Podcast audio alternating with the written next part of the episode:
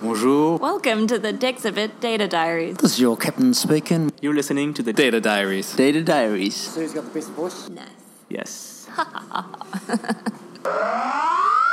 Today is a bit of a takeover, and I'm going to be your host, Jack Zeltner. I'm going to turn the tables on Angie as we dig into the big topic of how visitor attractions are navigating recovery in the wake of COVID 19 and ask her all about what benchmarks we're seeing, what strategies and tactics different venues are deploying, and how everyone is approaching the challenges of reopening, recovering, and returning, or at least settling into a new normal. So, welcome, Angie. Thanks, Jack. Fabulous job on the podcast hosting front, I have to say. Thank you very much. Well, now that most of our visitor attractions are at least through the lockdown and reopening, for those out there responsible for leading their visitor attractions teams through recovery, what should they be concentrating on next? Well, first of all, I think we all need to take a moment and recognize the incredible leadership in the industry for getting this far. The past few months have been some of the most challenging that many of us have faced in our careers, and we've all come up against things that less than a year ago would have seemed quite inconceivable. And I know a lot of them have cut really deep and it's been tough, but we are here and we've made it this far. So I know a lot of visitor attractions have been able to open and even just welcoming those first few visitors through the doors has been a really big deal for staff. And I hope that even though times are tough, it's been a moment of celebration. I really believe that stocking up on those sorts of celebratory success moments really helps fuel resilience for our teams. But back to your question what to do next. Once the doors are open again, the big challenges of recovery, in my mind, are three things. The first is the priority mm. of safe and happy visitors. The people have to come first, and we are nothing without them.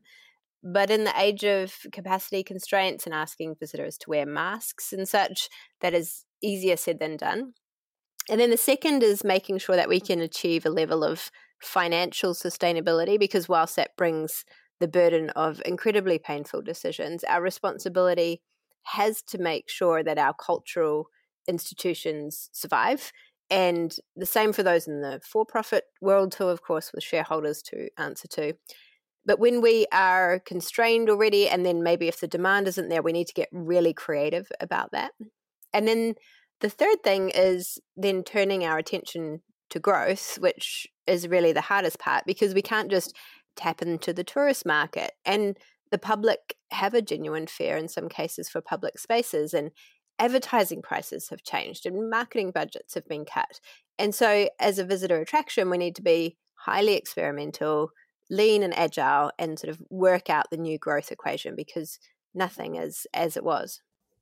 Yeah, no, I couldn't agree more. Uh, and kind of circling back to the visitor and staff safety, uh, given that it's, I'm sure, at the top of everyone's list. Uh, there's all the reopening challenges of getting sanitizer, installing sneeze guards, deciding on a mask policy, de-escalation trainings, etc. Uh, but with ongoing safety issues, is really about physical distancing and capacity management. You know, what should public venues be doing to manage that? Well, I presume by this stage everyone's worked out their initial density calculation, and that may very well change over time as we tweak that. But that's theoretically how many people they can fit into their venue under constraints, and whether those are government issued or self imposed, even. And IAAPA have got some great guidelines on that, depending on what the physical distancing guideline in your region is of about 36 square feet or four square meters per person um, which puts about six feet or two meters of distancing between visitors. But that, of course, depends on floor plans and experience types and queue snaking and, and so forth. So then there's two things to manage after that. On the one hand, you need to prevent capacity breaches. It might be something that you have to report on on a regular basis uh, to even the board, or maybe it's even something that gets inspected by a government authority. Uh, and there can there can be risks and, and big penalties involved in breaching, especially if that becomes routine. Or you might get some really unhappy visitors if you have to end up turning people away because you're at capacity and you didn't expect to be. Um, plus, is that complexity, that capacity isn't just a challenge in the venue itself, but even in individual spaces within the venue too. And so we need to know as it's happening and unfolding where to deploy our staff and how to encourage visitors into different places. uh, especially if our front of house teams are thinner on the ground than they used to be. But on the other hand, you also need to minimize your lost opportunity. So, assuming the demand is there, serving as many visitors as you can safely. So, this kind of monitoring, enforcement, analysis, and response, it means that you then need a way to measure occupancy in real time, which is complex in its own right. Um, it might involve footfall counting, advance passes, or both. And unless you're counting flow in and out, then you have to assume a dwell time on top of that as well. But once we dig into it, we've seen at venues that are managing at capacity is that they're experiencing really high attrition too. So that is visitors who book and then they don't show up. And members who aren't paying for their visit tend to be the worst offenders in, in that as well. So pre COVID, this was less of an issue, especially in paid venues, but at the moment it's a really common thing for all visitor attractions using advance passes and even theme parks where the ticket price is quite expensive. So even if the visitor has already paid for their ticket, there's still that lost revenue of what they would have spent on site, like buying their lunch or a souvenir. And of course, we want to maximize our opportunity too. So if we can oversell a bit um, by issuing more tickets than we have capacity for, knowing that some of those won't show up, by all means, we should. And then we can start to dig into well, how many of those paid admissions were full price versus, say, a discounted children's ticket, and how many of them are high revenue visitors who spend up large in, say, the shop versus hyper local uh, hyper locals who um, eat before they come and, and don't buy something in the cafe when they're on site. And we start to get into this really complex web of insights that we need to work out how to get the best commercial outcomes within the constraints set upon us and serve as many visitors as we can in, in the process. But on the plus side, there's normally some big, easy gains to be made once we've got the right data on hand. And we can clearly see how, for example, we can predict attrition and then issue overage tickets or more, more tickets to capacity, and then confidently yet safely serve as many visitors as we can. That's an excellent explanation. And on that note, uh, I know the three typical themes in Voice of the Visitor used to be queues, seats, and restrooms. But in the days of COVID 19, there's a lot of new themes creeping in, uh, especially on the complaint side. And those views are quite polarized too. Some uh, about the, whether the venue is doing enough to protect visitors, and some resistant to any measures at all. You know, what insights do we need to balance visitor safety with happiness? Mm, I, I think vis- voice of the visitor is more important than ever now, but it's the speed at which we can listen to that that needs to get super fast. And I'm talking same day or close to. But of course, when you've got a thousand people or more pouring through the door every day, it's impossible to have your all of your leadership team engage at scale. And as humans, we tend to go more for anecdotal stories and turn feedback that we hear into quantifiable, actionable insight, anyhow. So this is where technology can really help us. It, it gives us this pulse of, of, visitor sentiment. It draws data that's already out there in social media and tells us what emotions are arising in our visitors, identifying the top themes, picking up on complaints, and of course compliments as well. And in today's times, waiting a month to hear that visitors feel unsafe or maybe that the way that staff are enforcing new regulations is feeling rough to them by that stage, the damage is done, and it may very well be on social media or even in the press. And so, for those venues that haven't um, started looking at voice of the visitor data, um, that haven't maybe yet implemented Net Promoter Score, NPS metrics, or they haven't started tapping into their front of house staff to report back visitor feedback in a way that can be quantified uh, as well, I would definitely turn up the volume on all of those voices to make sure that they get heard. No, that that makes sense. And then for all the venues that I've talked to, there's no escaping the very difficult times that many are going through at the moment. When the doors were shut, there weren't many opportunities for revenue, and prudent fiscal management requires budget cuts and freezes in order to ensure the future. But when the opportunity to reopen comes, and with recovery in mind, you know, how do we navigate financial sustainability through the data? I think the goal right now should be simply to get break even on the variable opening costs. If that's a feasible plan for the future based on cash reserves and um, wholly impacted revenue lines like corporate hire or restrictions around endowment spend and all of that sort of big picture. So if we're focusing on that break even point, given things can change so much day to day, say we have more staff on the weekends or visitors spend more on Tuesdays, etc. I think the easiest way to manage this is to simply look at the unit economics. And that means to boil all the numbers down just to a per visit basis. So rather than like we made 45,000 this week in revenue, but on weekends our operating costs are 35% higher, etc. It's much easier to think in terms of today we made $36 for every visitor through the door, 29 of which was ticketed admission.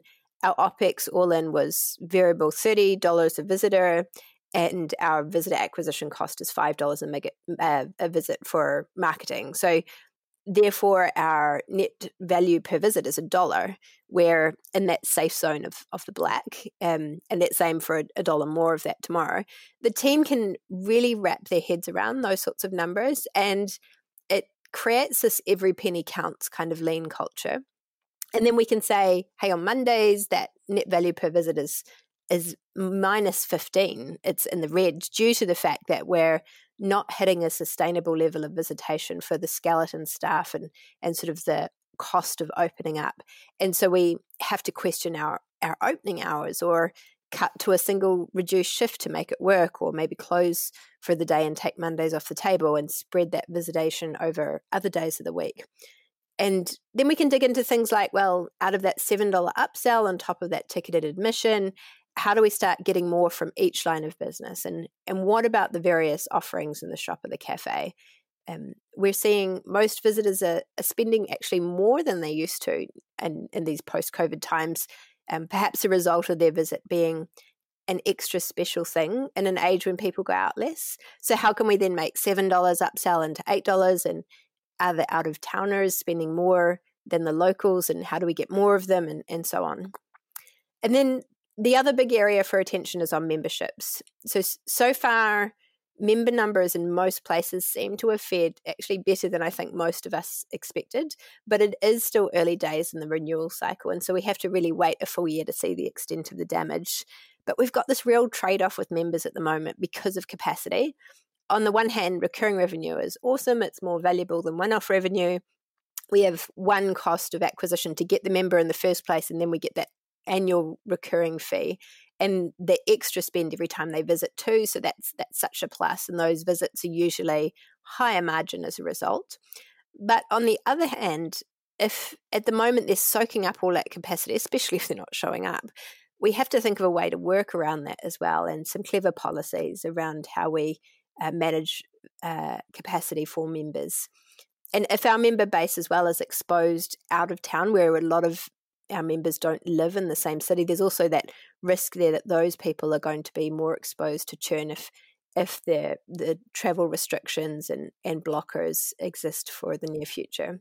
So those are the sorts of things that I I think are really important to manage around around revenue metrics at the moment. Yeah, no, that's a that's an excellent way to look at it. And then I, I guess the other metric to look at is uh, is visitation starting to grow? And you know how do venues get the visitation to start to grow? Mm. well we're we are seeing a mild mild trend up and to the right but to be blunt it is it is very mild. Um, in regions where covid hasn't been so devastating it's been a lot better. Um, some venues actually even made it up over the 100% mark of normal uh, during their recent school holidays and um, particularly in outdoor venues like zoos. They did um, they actually did better than this time last year, um, which is probably a result of of staycationing and and people getting out and about um, for the first time in a while. But they they are the exception rather than the rule, and their party has already come back down the other side of the mountain um, and leveled out again. Um, and on the other hand, we've also seen the devastation of rolling shutdowns, and we'll soon see what the uh, second season of reopening looks like for those venues who've had to endure that as well. But for for those venues that are growing or thinking about growing, um, once they've cracked that capacity optimization and they've tuned into voice of the visitor and they've got that stable footing of financial sustainability, I think it it really comes down to the marketing game of product price and promotion. You know, working out how much juice can we get out of our organic digital in terms of social and web and email reach, getting our engagement as high as we can and our on site ratio of funnel conversion rates up, and really tweaking the messaging given that visitors and members valued very different things these days. And then once we've got the confidence, starting to reinvest at that top of funnel and marketing again. Uh, overall visitor acquisition costs have gone up. So we need to check that that's still sustainable for us and then really drive our advertising outcomes to get it back down. Otherwise, we're simply having to spend too much money to get visitors through the door than is worth it in order to be cost neutral. And there's there's also the risk that visitor price elasticity may have changed and the need um, to market sometimes without the big blockbuster exhibitions or so forth that may have been cancelled due to cost or disrupted due to logistics and and so those things represent a lot of um, experimentation and pivot need on the growth side too. So one thing's for sure: when visitor attractions open, all eyes are on the numbers, right? Yeah, and that's the truth. And it's reminiscent of what we used to see with new venues opening for the first time.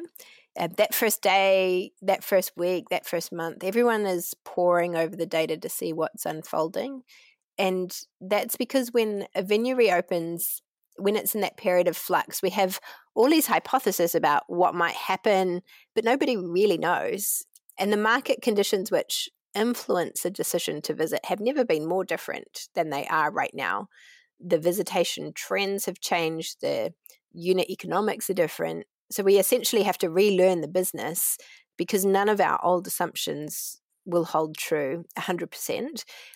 And because we're on what is hopefully a growth curve and needing to invest as soon as we can with confidence into that, that data needs to be as much about leading indicators of where things are going to rather than lagging indicators of where they are right now, where they were last week. Because, for example, if we're plugging in the advertising dollars, we need to do that maybe a week or two ahead of the visit. And if we're growing back our team, we actually need to start that process 90 days in advance. And if we're planning a big event or um, possibly um, an exhibition, it, it, needs to be timelines that are even more than that again. So if we're waiting for the good news to appear in the rear vision mirror before we invest in growth, we've then missed our moment to capitalize on it. Well, that makes sense, but how can we plan for the future when it's so uncertain? Well, we've got two challenges in that forward looking planning um, the strategic long term stuff and then the operational short term one. So, when it comes to strategy, I would still lean heavily right now on scenario planning and simulation.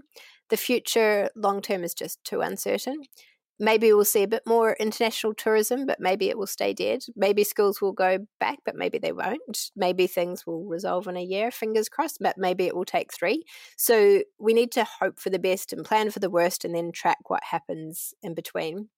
But then there's operational planning. And what we found is that when a venue's been open for a few weeks, that's actually enough data to start up our machine learning models and make short term predictions from. And once they've been open for a few months, we can start to make some meaningful gains on prior accuracy levels. And especially at a time when we can't just do things the old way, we can't just pull out last year's spreadsheet and rely on that, or we can't just trust our gut because all those assumptions have changed these operational forecasts really help lift the game on optimizing efficiency, like knowing exactly what staff roster or exactly what um, soft inventory we need in resource planning. And then there's insights, and insights matter to both strategy and operations because that's what strategy is all about, really. It's digging through everything to find that one special thing, that one important fact that makes a difference to how we respond to our situation, to our challenges and our opportunities as an organization. And then there's the operations of it that insights help drive a continuous improvement culture. So finding all of those little tweaks that add up every day to a, a great achievement. Well, that sounds like cultural change to me. Yeah, it sure is. We we often talk about being lean and agile, and this is what it looks like. You you cannot be those things without data being front and center. But I think the wonderful thing that's happening in the visitor attractions sector right now is that as we all rushed into lockdown and we hit that fast forward button on years of digital transformation in just a few weeks. As we come out of it and into recovery, we're doing the same thing on years of data transformation in a short time, too. Living through a pandemic is an awful thing that I hope that we never have to experience again in our lifetimes. But as an industry, I think we'll emerge from it bigger and better and stronger, and our data will help us achieve that. Well, thank you so much, Angie. I thought that was uh, excellent insight that you've provided here today, uh, especially for all the visitor attractions that are so eager to start their recovery and want to make sure that they, you know, start smoothly uh, from the very first day of reopening. I think you touched a, a, lot of some very important issues about how they can wrap their head around uh, how to go about that in a very analytical fashion. Thanks, Jack. And you'll have to share with everybody how they get started doing that if that's something new for them. Yeah, that's excellent. Um, so we have launched a brand new attendance recovery dashboard uh, that is free and available for all visitor attractions. Uh, so if they're interested in signing up or just kind of reviewing the materials we do have available, all they have to do is go to dexibit.com. Uh, and this dashboard is a perfect introduction for any visitor attraction that is trying to have a warm, smooth introduction into what big data analytics would look like at their firm. Uh, so, just at the very highest level, what we would help these attractions do is benchmark their own attendance in 2020 after reopening to their 2019 attendance so they can see what percent of normal they're operating at and how quickly they're growing back to their full potential based on what they've historically seen.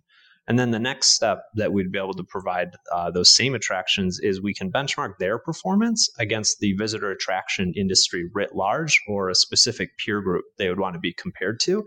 That way, their leadership has some very important context as to how their own recovery kind of matches trends throughout the broader industry. So they know when they can double down on a strategy for success or reassess what they're doing to make sure that they're not falling behind. Fantastic. Yeah, it's such a great tool. And um, watching those industry curves and seeing how they change between different regions and peer groups, it's, uh, it's incredibly exciting. Um, and uh, I'm looking forward to lots of graphs that point upwards in the future. Yeah, and I always love hearing directly from people who have reopened uh, because most of the time, uh, you know, they get to brag a little bit about how many visitors they've had back. So it's, it's great to always put those in context. Very cool. Well, thanks so much for having me, Jack. And thank you, Angie. And thank you to all our listeners who tuned in to this episode of the Data Diaries. Uh, we hope that you can join us again for our next episode soon.